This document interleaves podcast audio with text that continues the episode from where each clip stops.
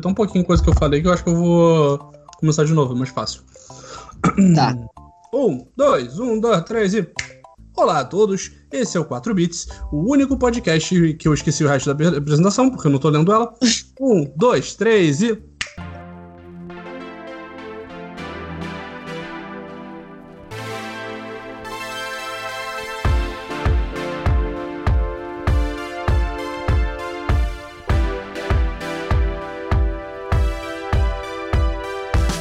todos, esse é o 4 Bits, o único podcast sobre videogame e cultura pop gravado de dois dos quatro cantos do mundo. Diga olá, Ciro no Canadá. Jovens, documentário é bom demais. Ajuda vocês a entender várias realidades que você nunca viu na sua vida antes. Nossa senhora, isso foi a coisa mais idosa que eu já ouvi no mundo. E eu sou o Bruno na Irlanda e é, documentário é legal. Esse aparentemente é o especial do documentário, né? É interessante, pô. Ah, então, assim, ao vivo a gente tá trocando a pauta e hoje vai ser o especial do documentário. Então, pega sua pipoca, coloque seu filme sobre o cinema iraniano favorito e vem com a gente.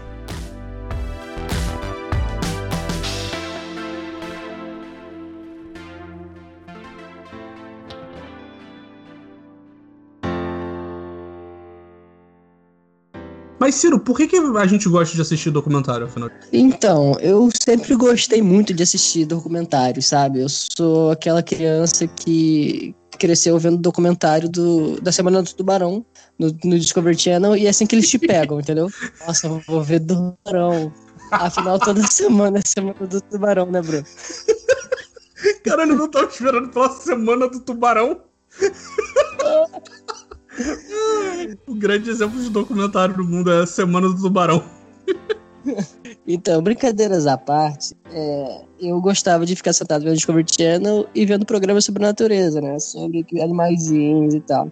Só que hoje em dia, quando, como a gente tem uma possibilidade infinita de entretenimento, os documentários acabam ficando pra trás na lista. Porque sempre tem uma série muito foda no Netflix, sempre tem muita coisa no YouTube legal pra ver. E por mais que o documentário seja foda, existe muita coisa nota 10 no mundo, mais do que você consegue ver. Então, acaba que os documentários ficam ficando pra trás. O que Cara. aconteceu na minha vida pra eu voltar a ver documentários recentemente? Eu e a minha esposa, a gente tem o costume de ver as coisas de série, filme, juntos, né? Só que acontece que eu passo muito tempo no transporte público e ela não, ela, fica, ela trabalha em casa. E isso me prejudica, né? Porque eu não consigo ver as coisas que eu quero ver no Netflix, porque eu geralmente vejo com ela. E se eu começo a ver uma coisa do nada desse, ela não vê, ela se ferrou, sacou? Ou, Uhum. ou eu vejo sozinho, ou eu tenho que rever um pedação da parada com ela depois. A gente chegou num acordo aqui de que ela, ela mencionou pra mim assim: ah, documentário você vê, que eu não costumo ver mesmo, então vê documentário, vê coisa de animação que você vê que você gosta que eu não gosto. Aí eu falei, cara, isso é a desculpa perfeita pra eu voltar a ver documentários. Não, é, porque É. se você parar pra pensar, o documentário nada mais é do que o podcast em vídeo, né? Porque, porque é meio que a mesma vibe. É uma parada ótima pra você é, assistir no transporte e tal. Caraca, eu nunca, eu nunca pensei em fazer isso, porque eu nunca fui de assistir coisa em transporte. Eu sempre fui mais de ouvir. Eu sempre acho engraçado essas histórias de gente que vê coisa no, no metrô, no ônibus e tal. Que nunca foi minha praia. É, também não era minha praia não, porque eu escuto podcast mais do que qualquer coisa. Só que como eu escuto podcast o dia inteiro no, no serviço, chegando no metrô, eu não quero mais saber de podcast. Uhum. É, não, faz sentido. O podcast também é uma parada que. O que é irônico, né? Porque a gente tá contribuindo lá, as duas pessoas que escutam isso, além de eu e você, é, ter mais, uma, mais um podcast pra ouvir, mas é, podcast é chega uma hora que enche o saco. Tem que ouvir uma música, fazer alguma outra coisa, porque é, não dá pra ouvir as pessoas falando com trilha sonora no fundo o dia inteiro. Mas enfim, o que acontece? Eu comecei a ver os comentários, né? Aí eu fui terminar de ver aquele que lançou Netflix, um tempão, O Nosso Planeta, né? Documentário de animalzinho, sabe? Uhum. Aí eu fui com os documentários mais políticos. Porque, assim, por mais que a gente seja consciente, estude, como eu falei na entrada, existe uma quantidade de realidades que a gente nunca vai nem tocar na nossa vida que são Sim. importantes, sabe? E, assim, é um negócio surreal. Eu já tinha começado a ver que essa é uma terceira emenda, que é um documentário sobre racismo e escravidão nos Estados Unidos. E eu não tinha terminado, então terminei esse. E é Uhum. aquele negócio que você vê umas cenas de, de fuder a cabeça, assim, né? Por exemplo, coisas a lá George Floyd, várias. E aquela coisa como se repete, negro sendo morto à toa nos Estados Unidos. É muito chato, né? Mas é bom pra você perceber que a vida não é só o que você vive. Sim. Aí vi outro também. Eu tô na vibe de ver se que quebra a tua cabeça assim, né? É, não, eu ia perguntar do 13 terceira emenda. Ele é, tipo, um filme, documentário ou é uma série? Tipo, são vários episódios, como é que ele é? Ele é um filme documental, né? Uhum. No sentido de que ele tem. Porque o Netflix tem essa mania de fazer documentário em vários episódios. Na real, eu, eu acho que eu até prefiro, porque uma parada que me segura muito de, de assistir documentário, é, às vezes, é porque, tipo, é engraçado, porque se for um, um documentário em episódio, que o episódio tem uma hora, pra mim é de boas. Se for um filme que tem uma hora e quarenta, eu já acho que é demais, sabe? Não é tanta Então, diferença, mas faz toda a diferença. Eu percebi isso também, tipo, eu tava baixando documentário de série, aí eu ficava, caraca, essa porra nunca sai da minha lista de baixados. Aí eu mudei a chave e comecei a ver os filmes primeiro, pra Uhum. liberar a lista, né? E saber que eu tô chegando em algum lugar. aí que quando você pensa que um filme são menos de dois episódios, Não, faz mais faz sentido. Faz sentido. E também, eu também acho que dá pra dividir melhor, né? Se você já tá, já tá vendo um filme, eu acho que documentário é fácil de você assistir por parte, ao contrário de um filme. Não- tem gente que assiste filme picotado, né? Eu não consigo, eu acho parada muito difícil de fazer. Mas, com, mas com documentário eu acho que é mais de boas, né? Tipo, ah, tá bom, vou parar aqui e depois eu volto. Sim. O fato do 13 terceira emenda é que ele é um filme e é um filme gigante, né? Porque documentário, como é uma coisa densa, eles tendem a ter uma hora e quarenta. Um pouquinho menos, um pouquinho mais. O 13 terceira emenda, ele tem duas horas e alguma coisa, se não me engano. É grande pra caramba e é um tema super tenso, né? E aí que eu terminei de ver, tipo, há um- essa semana, mas eu comecei a ver tem um tempão atrás. Eu comecei a dormir porque eu tava vendo de madrugada. Mas é muito bom. É muito bom. E é aquela coisa que é o seu racism check, né? Você- Olha ele, gringo. É, é. É aquela coisa de você olhar pra dentro e ver, tipo, é, racismo é foda pra caralho. É muito fácil ser branco. Que mais que você assistiu, meu querido? Vai. Aí eu fui ver as séries de hippie, né? As séries de maconheiro do caralho. Aí tem um. É, o- é o efeito do Canadá, Ciro. Tá. É o efeito do Canadá, ele É. tá chegando em você. E é, é apenas questão de tempo até você virar um Zé Droguinha no Canadá. Pois é. É interessante falar sobre o título desse documentário. Que em inglês, é, ainda nessa vibe de falar história, o nome do documentário é Weed the People. A expressão We the People é uma expressão usada nos círculos dos Estados Unidos para se referir ao povo. O povo enquanto entidade se manifesta. Nós, as pessoas, acreditamos XYZ. É interessante. Aí quando você coloca, em vez de, ao invés de we, que é nós, coloca o weed, vira maconha. aí, aí na construção da gramática, weed the people seria maconha as pessoas. Agora, Bruno, chuta o título desse documentário em português. Uma maconha muito louca, alguma coisa assim. Maconha medicinal, solução ao crime. Bom! Caralho, caralho, solução ou crime? Eu acho que eles tentaram pegar um aspecto da discussão do documentário, mas quando tu coloca um, um, um título desse, tu tá dizendo assim, não teremos resposta, a gente não sabe qual das, dos extremos é. É, tipo. E quando claramente o documentário tá advogando pra legalização da maconha medicinal, sabe? Não, é tipo. É aquilo. Eu, eu, eu- tô, eu tô sem reação, porque, tipo. É um título muito ruim, cara. Não, o título dos. Os títulos do Netflix brasileiro ficou um lixo, cara. Outro documentário que eu não ia falar aqui, não devo falar também, é o do Michael Jordan, do Chicago Bulls, que em Hum. inglês é The Last Dance. Em português, um, o héterozão topzera pensa assim: eu não vou traduzir pra última dança. Eu vou traduzir para o último arremesso. Porra, meu irmão. Cara, Última Dança é um nome tão mais. Tão, ma- ma- ma- mais melhor. É um nome tão melhor do que. O último. É, né? Eu acho que é arremesso final, não é? É isso aí. Arremesso final. Não, é muito mais maneiro ser, ser a última dança, porque, tipo, era, era como eles chamavam quando o Michael Jordan jogava, sabe? Tipo, Pois Ah. é, foi o. a última temporada dele e do, do técnico, né? Que uhum. o técnico fala isso, é, essa vai ser a nossa última dança. Não é só um título, caramba, tá na narrativa do documentário inteiro. Caraca. Tá, mas vai, volta no, no, no maconhão é. do povo. Então, vou resumir bem o tema desse, desse, desse título aí, desse documentário. Bruno, basicamente, a cannabis ela é uma puta possibilidade de ser uma cura pro câncer, sabe? Uhum, eu tô ligado. E é muito surreal você ver os resultados. Eles seguem, tipo, cinco crianças ao longo do filme. Esse documentário ele foca nas crianças principalmente. Não é uma coisa que ele fala, mas todos os pacientes que ele seguem são crianças. E das cinco, só uma, infelizmente, falece. Mas mesmo essa, enquanto ela começou a tomar o óleo da, da, da planta, ela você vê o avanço dela, ela estava toda inchada por conta da quimioterapia, do câncer, e antes dela morrer, ela voltou à feição pré-câncer, sabe? Caraca. Não, e tem, tem umas assim do adolescente que ele tinha 20 tumores no peito, cara. Quatro meses tomando o óleo, né? Que eles usam um óleo da cannabis enquanto é, medicamento pro câncer ali. O menino sumiu, os, quatro, os 20 tumores, cara. É impressionante. Caralho. Aí você vê essas crianças antes de começar o óleo e depois. Tem uma hora que para de mostrar um menino que começou a usar, né? Que uhum. ele tava todo inchado, careca. E quando ele aparece de novo, você fica uns três minutos até você, alguém chamar o nome dele e você fica, caraca, é aquele moleque. Caralho. É... Cara, é engraçado nesse assunto, mas eu tava conversando com uma amiga minha lá do, do Rio, que ela tem uma amiga dela que tá com câncer e não tá, tipo, ela não tá reagindo bem ao. Não ao tratamento, ela tá, tipo, ela psicologicamente não tá, não tá bem e tal. E ela foi visitar.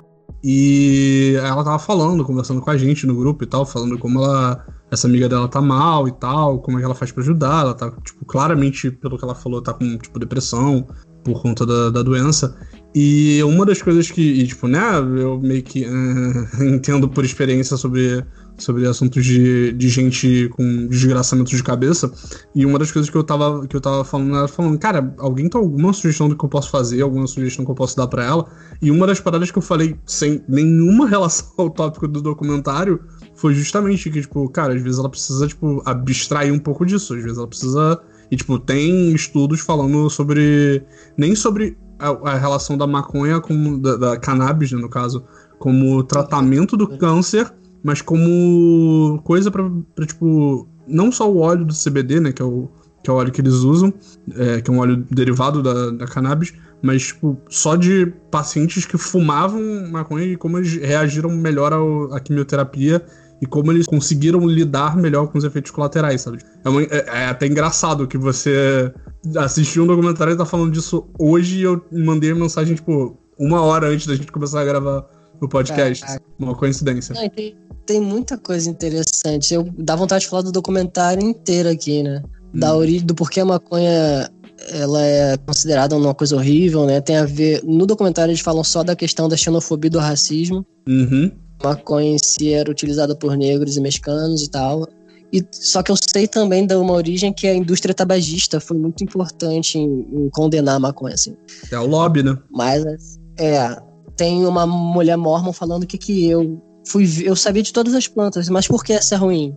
Aí ela foi voltar em livros de medicina da família dela, Mormon. E aí ela, pra trás de 1920, ela começa a ver várias menções a cannabis e ela fica assim: caraca, isso tava aqui o tempo todo. A gente tá atrasado décadas por conta dessas proibições. Essa planta faz isso tudo e eu comecei a usar e tudo ficou muito mais fácil, tudo fez mais sentido. Caralho. É uma parada muito doida, cara. E uhum. como a, a maconha age no cérebro a Canadá. É muito, muito legal esse documentário. Nessa questão de documentário e questão de drogas, você me lembrou agora de um, de um vídeo que é, ele é uma série, eu não lembro de qual canal, mas eles soltam uns pedacinhos dos episódios no YouTube que é Adam Ruins Everything. O Adam arruina tudo. E aí ele, ele é um. Acho que é um comediante, o cara que apresenta.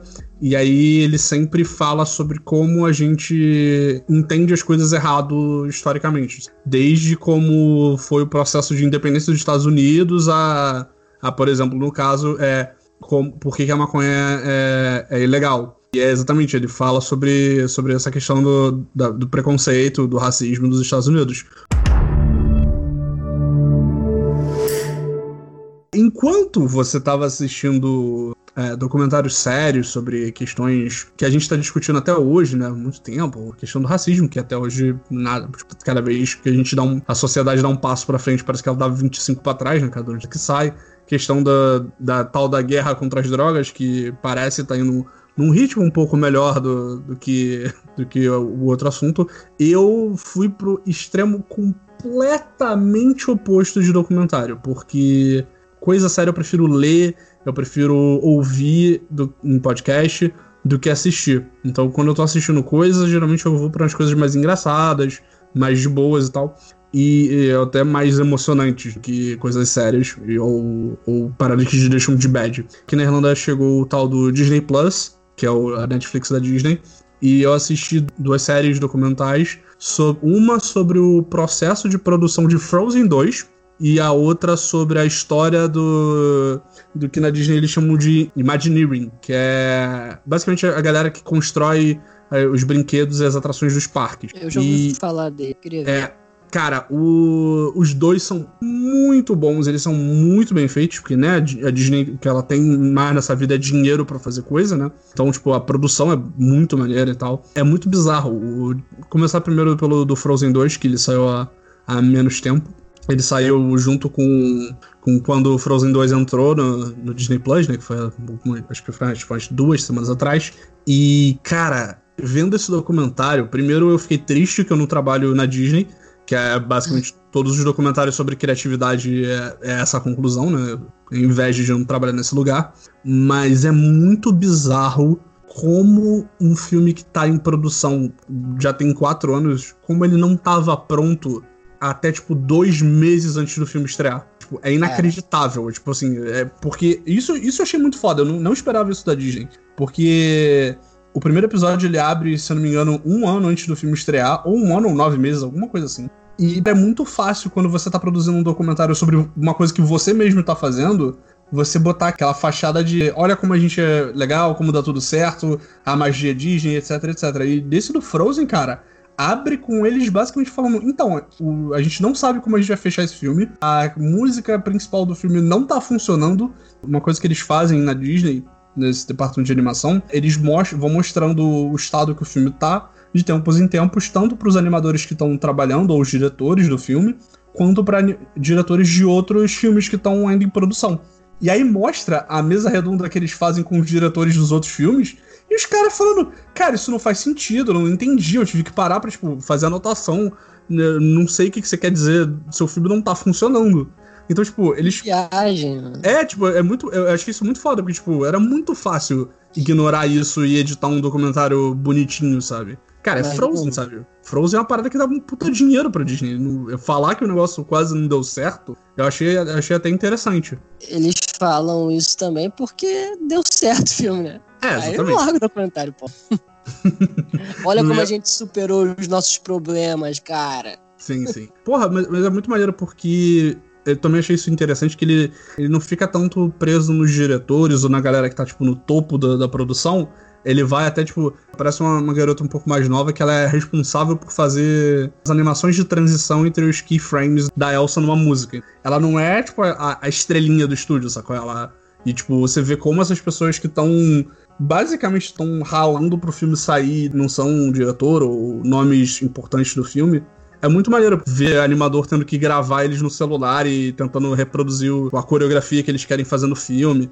É muito maneiro. Eu achei um documentário assim que ele é mais, ele é mais leve, ele é mais. É, bem mais leve do que os que você tá assistindo. Mas é muito interessante. Tipo, eu, pelo menos, eu sou uma pessoa que, cara, se eu assisto uma parada sobre criatividade ou sobre gente produzindo coisas, eu fico na, na ânsia de fazer alguma coisa, né? Então, é, é, terminar de ver um documentário desses e começar a fazer 792 mil coisas que eu sei que nada vai dar certo, mas é a vida. Tu sabe que o dia que a gente tiver gente escutando a gente e voltar para esse episódio, o comentário vai ser o que que são keyframes de transição? tá, é, eu não sou um animador, mas eu, pelo ah, que eu entendo... Você não precisa explicar não também, cara. Ah, então tá bom. Então tá, então... Deixa eu fazer ah, uma é. pergunta. Ah, vai. Como é que você ainda não viu o documentário de making off do Mandalorian? Porque a única razão que eu tenho pra assinar o Disney Plus agora é ver isso. É... Claro que isso é mentira, mas é a primeira coisa que eu vou fazer Isso é porque eu tô numa loucura muito específica com Star Wars esse ano. Porque eu tô revendo Star Wars em ordem. Então, Mandalorian cronologicamente tá mais na frente de onde eu tô agora. Então eu tô esperando pra, pra assistir Mandalorian e quando chegar na época de Mandalorian, aí eu vou assistir o documentário. Mas sim, eu também, toda vez que eu abro Netflix, eu, toda vez que eu abro Disney Plus, eu fico. Eu, cara. Prefiro Frozen 2 ou Frozen 1? Eu prefiro Frozen 2, por incrível que pareça, que é um filme que as pessoas reclamaram mais. Eu não sei se foi por conta do documentário, porque logo depois que a gente terminou de assistir, eu e minha esposa, a gente foi ver de novo no Disney Plus. Eu gosto, eu acho que, tipo, ele amarra coisas que ficam em aberto do Frozen 1, então eu acho que eles meio que funcionam juntos, de uma forma muito estranha. Então acaba que eu, no, final, no final das contas eu, eu gosto muito de musical e eu acho que a, a música da, da Elsa indo pra geleira é, é a música mais bonita de todos os Frozens que já fizeram até hoje. É, porque tem dois, né? É, exatamente. eu gostei muito do dois também. Eu vi no cinema com, com a Dreze e o Theo. Uhum. E eu gostei pra caramba da vibe, eu gostei. É muito legal do Frozen que ele quebra muito paradigmazinho, né? Ele é bem RPG, né? É, ele parece uma aventurazinha, né? pois é. é. Só que até em todas as críticas que fizeram no filme eu entendo e tal. Mas eu acho que ele. É, esse é o primeiro filme assim que eu vejo que a versão em português perde um pouco. Ah, Porque, ah, é. pô, você tá Into the Unknown é muito mais legal do que Minha Intuição. Você viu, você viu ainda no Brasil, né? É. Até eu não falo inglês ainda. Ele, ele tá pegando por osmose, mas não tem como. É, não, esse A gente foi... viu o filme do Sonic. Ah, não, eu baixei dual áudio também, deixa. é, não, esse a gente já viu aqui, então a gente acabou vendo vendo em inglês, obviamente, né? Mas eu acho que em questão de dublagem, rapidinho sobre dublagem, eu acho que a dublagem da Disney tem um tempo que no Brasil eles não fazem um serviço tão bom quanto eles faziam antigamente. Então acaba que Frozen eu acho que é, fica mais fácil de ver essa diferença, porque é um musical, né? Então a história se desenvolve através das músicas. Quando não, não é bem feito, você vê de cara, sabe? É, mas isso que você falou é engraçado, porque eu sei que a Disney fica em cima da dublagem. Você é, tem que traduzir e... a letra, passar de volta, eles autorizam ou não, aí volta de novo, eles escolhem a, a atriz que vai cantar e a atriz que vai fazer a personagem de princesa da Disney, dentro da Disney, ela não pode fazer nunca nenhum personagem mais porque ela é princesa. Muito é. doido isso aqui. É, não, é, eu acho que era muito, sempre foi muito bom. Eu acho que tem aquela a treta de que quem gosta de animação todo mundo sabe, que é o filme da Rapunzel, não, Enrolados, que botaram Luciano Huck pra, pra é. dublar. E aí, desde então, eles estão tentando meio que corrigir esse curso aí e ver se dá uma melhorada. Mas é, no Frozen eu não, também não gosto muito da dublagem, não. Primeiro eu lembro que quando a gente viu, foi meio. É, legal. Vamos tentar achar uma sessão em inglês, desse, legendado do filme. E, pra algum cinema banido do Rio de Janeiro da noite numa quarta-feira pra ver legendado.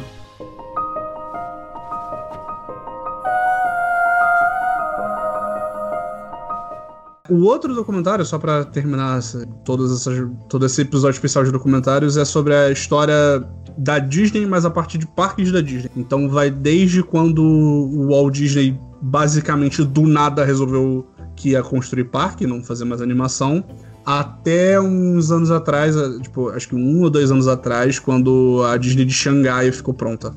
E, cara, se eu gosto de ver gente trabalhando com animação, que é uma coisa que, tipo, em algum mundo, eu acho que se eu me esforçasse quando eu era criança, eu acho que eu conseguiria saber desenhar e trabalhar nesse tipo de coisa. Cara, para com isso. Você sabe desenhar. A gente sabe desenhar. A gente cresceu desenhando. Eu sei, mas assim, eu, eu, eu sei fazer um, um rascunho, sabe? Tipo, eu não sei fazer. Eu não tenho. Eu não tenho. Eu, tipo assim, é o que eu falo muito quando eu tô falando com a Fernanda, que, tipo, é uma coisa diferente de você ter você saber fazer um negócio, você foi educado em como fazer isso do jeito certo, sabe? Claro, você Eu nunca... sei, exatamente. Você, você é da gente foi o único que estudou, então você é o que menos pode falar isso. e o que desenha então, pior. Cara, eu tô autoestima é muito merda, na moral. Não, eu, eu, tipo, eu, eu gosto do, do, do, que eu consigo fazer desenhando, sabe? Eu. Porra, eu tô fazendo a desgraça do jogo que eu tô. Eu tô desenhando os assets, sabe? Tipo, os, os sprites e tudo, só que eu tô fazendo. Então, no mínimo, eu, eu consigo fazer uma coisa aceitável.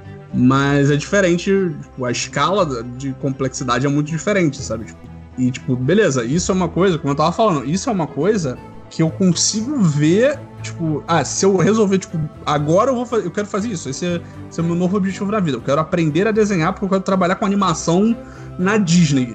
Eu consigo entender que existe um caminho possível, sabe? Tipo, ele é muito difícil, mas ele é possível. Agora, os caras que fazem engenharia de, de parque temático da Disney é um outro. É, é tipo assim, cara, é uma das paradas que é, é, é terapêutico. Sabe quando você cai num buraco no YouTube que você fica vendo vídeo maluco de uma parada que é muito interessante? Uhum. O meu, o meu vortex mais recente de, de, do YouTube é gente que analisa e fala sobre atração de parque de diversão. Tipo, ah, que esse foi o cara que projetou, ele, esse aqui é a concept art que ele fez, foi inspirado em não sei quem, que não sei o quê. Cara, é, é um negócio tão maravilhoso de ver, um negócio tão terapêutico de ver. E esse documentário é basicamente isso, porque tu vai desde. Pausa aí. Cara, isso que você falou, olha só, hum. que mundo que a gente vive. Você consegue entrar num buraco de entretenimento pra ver essa coisa super específica, sacou? Não, e isso é uma muita gente. Você é faz... muita gente. Então, sim, você faz e, tipo, você não fica conversando, procurando amigos para falar isso. Um dia você vai falar com alguém e a pessoa fala, ah, eu vejo esse vídeo aqui, esse canal aqui sobre isso. Aí você vai falar, caraca, você também faz isso? Aí, pô, aí você vai ter um super amigo de um negócio super específico. Que Exatamente. Procura-se amizades sinceras para falar sobre o ritmo de, de reforma do Epcot na, na Disney de Orlando. Mas, enfim, é, aí, tipo, o, o, documentário esse The Imagineering Story, né? Ele começa com como o Walt Disney ele, ele resolveu chamar pessoas de áreas diversas, tanto da, da, da própria Disney Animation, quanto, tipo, engenheiro, gente que trabalhava com, tipo, química e essas paradas, para criar um departamento separado no qual ele pudesse desenvolver, basicamente desenvolver tecnologia e fazer e fazer parques de diversão, porque tipo, ele sempre, além de animação e além das coisas bad vibe que ele tinha pra, por ser uma pessoa da sua época, mas ele era muito, ele se interessava muito em, em coisas tipo trem, é, trem, tipo mini trem que você podia, tipo, você andava como se fosse um carrinho de bate-bate, só que era um trem. Então, tipo, ele tinha uma ferrovia nos fundos da casa dele. Então ele começou a juntar essa galera criativa de Los Angeles e dos Estados Unidos para fazer um parque e aí mostra, tipo, ah, como é que foi. Como é que foi pra fazer a primeira Disney, né? Que é a Disney da Califórnia. E aí fala sobre quando abriu a Disney da Califórnia, que inclusive é no dia do meu aniversário, que é, um dia eu vou passar meu aniversário naquela porra daquele parque. É, e, tipo, mostra que no primeiro. Que pertinho. É. Marca direitinho eu... que a gente vai tudo comer. Porra, isso aí é um plano, hein? é, aí, vai, aí mostra que no dia que abriu a Disney, por conta de ingresso falsificado, tinha o triplo de gente que deveria ter no parque, o concreto não tinha secado e as pessoas afundavam no concreto, era tipo um negócio completamente insano. Então, tipo, vai desde aí, desde o começo, como foi uma parada que todo mundo falou que ia dar errado, e meio que foi o que salvou a Disney em vários momentos, por conta de crises no, na parte de animação. Até aí vai, aí vai mostrando quando o Disney morre, que o irmão dele basicamente fica vivo até terminar o outro parque, né, que é o em Orlando, que é do outro lado dos Estados Unidos, que o, o Walt ele, ele começou um projeto novo, né, que era o tal do Florida Project, que era para construir um segundo parque no, na Flórida. É, e aí ele morre de câncer, né? Que ele não falou para ninguém. Então, do nada, o Walt Disney morreu. E como é que a gente continua a empresa sem ele? E vai passando pelos. Exatamente, se eu fumasse maconha, se não fosse maldito, maldito conservador americano, talvez estaria até, até hoje, né, porra? Mas enfim. Aí. Mas aí ele morreu, mas ele falou pro irmão dele antes dele morrer que eu quero muito terminar, que esse projeto seja concluído. E o irmão dele basicamente fica vivo até terminar o Parque da Flórida, porque três meses depois ele morre. Também, ele era o irmão mais velho. É, é bizarro. Que tem gente. Gente que. Presidentes da Disney que morrem logo depois de conseguir fazer uma parada foda. É uma, é uma constante. É porque o imperador tá sugando a energia vital dele. basicamente é isso, né? Aí vai até os dias de hoje, né? Que o último presidente da, da Disney era o, é o Bob Iger, né? Que eu acho que ele, por conta do coronavírus ele ia sair, ainda não saiu, então meio que a maluquice. Claro, e porque aí, se ele saísse ele ia morrer. Basicamente. Mas, de novo, é, é, legal ver esse lado que na história da Disney os anos 90 foram meio que bad vibe generalizada, né? Ela quase foi comprada. várias coisas assim aconteceram. E aí é legal ver que, tipo, ah, beleza, vamos chamar o presidente que hoje ninguém gosta, mas que era o cara que tava na época. E aí o cara meio que. Você vê que ele tá meio ressentido do que, do que aconteceu, mas ele tá lá no depoimento dele, falando, é, isso foi uma merda mesmo, não, fazer o quê? A gente toma decisão errada na vida. É muito legal ver a filosofia por trás de uma parada que se você não gosta, se você nunca foi ou se você não gosta de parque de diversão, parece até meio bobo. Mas aí você vê. Eu quando eu era criança, quando a lendária época que o dólar e o real estavam um real, um para um, né, no caso, é, eu fui no meu aniversário de 7 anos, foi o aniversário mais legal do mundo. Então, desde então, é uma parada que, cara, nostalgia de criança é uma parada que eu sempre vou querer tentar ir, etc. E antes da porra da pandemia eu ia viajar de novo, mas não vou conseguir, fazer o quê? Mas é muito legal ver a filosofia que eles usam para por que, que é interessante você ir no parque, você voltar no parque, mesmo se você tiver criança, se você for velho, se você for o que eles chamam de childless millennial, né? Que é as pessoas que são casais que não têm filhos, que é o meu caso. Então é muito, muito maneiro ver, e, tipo, se você gosta de coisa sobre criatividade, é uma parada muito legal para tipo, inspirar. Mesmo que você não vá construir um parque de diversão, você fica. você sai da parada mais pra cima, sabe? Eu acho que é uma parada muito legal de se ver na época escrota como essa que a gente tá vivendo. É, não, é uma mágica esses parques. Você é. já foi mais uma vez também. Eu fui quando meus pais eram casados e quando, meus, quando meu pai casou de novo. Aí eu já tinha uns 13, 14 anos. E é muito bom, porque quando você vai com 7 anos, essa porra, você quase não lembra. Uhum. E aí, quando você volta, cara. Então eu tô sonhando aqui com o dia que a gente vai estar tá bem aqui no Canadá para poder ir. E eu sei que um dos dias mais legais da minha vida vai ser quando eu for entrar no Galaxy Z com o Theo e com a Adresa. Porque todo mundo aqui ama Star Wars agora. Cara. Poder viver de viver esse lugar específico vai ser uma coisa animal mais, cara. Cara, a parte que mostra os caras que construíram o Galaxy Z, eles falando sobre como eles gostavam de Star Wars. É tipo, cara, é, é de no mínimo você ficar com o olho cheio d'água. Porque você vê que o cara, tipo, eu não imaginava que era possível eu trabalhar com um negócio que quando eu era criança eu fui ver no cinema, sabe? Tipo, é muito foda ver isso. E, e assim, você tá falando com a, com a pessoa que tatuou o símbolo da Aliança Rebelde na perna, né? Então, se tem uma coisa que eu quero muito fazer nessa vida é ir no Galaxy Z e principalmente no, no brinquedo da, do Rise of the Resistance, que é, falam que é a parada mais maluca do mundo, porque você você entra na fila e você já tá dentro do, do brinquedo e você não percebeu, porque a fila é, o brinque, é parte do brinquedo. Ah, isso é a coisa mais legal de todas. Sim. Eu lembro é muito... quando eu usava o Fast Pass, eu pensava, será que eu quero usar o Fast Pass nesse brinquedo? Ou se eu quero passar pela fila. Pode ser legal. Sim. É, ah, é mas eu, eu também aqui, ó, tô com uma... Eu tô com uma Millennium Falcon no braço e já fico pensando na próxima tatuagem de Star Wars. Só pra pontuar, vou, é, eu vi outros documentários, claro. Vou falar um passando. Tem a Netflix tem uma série chamada Explicando. São várias séries documentais com o mesmo nome. A uhum. Explicando o Coronavírus. Explicando o Ponto, que são várias coisas aleatórias.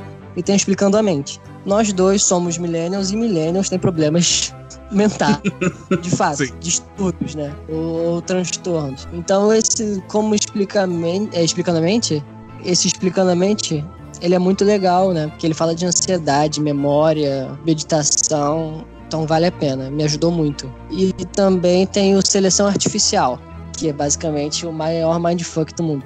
Falando sobre engenharia genética. É uma série e basicamente faz você perceber que o próximo grande salto da humanidade vai ser dominar a engenharia genética. E é muito louco. Mas. Eu fico muito decepcionado que o próximo salto da humanidade não vai ser prótese robô tipo Cyberpunk.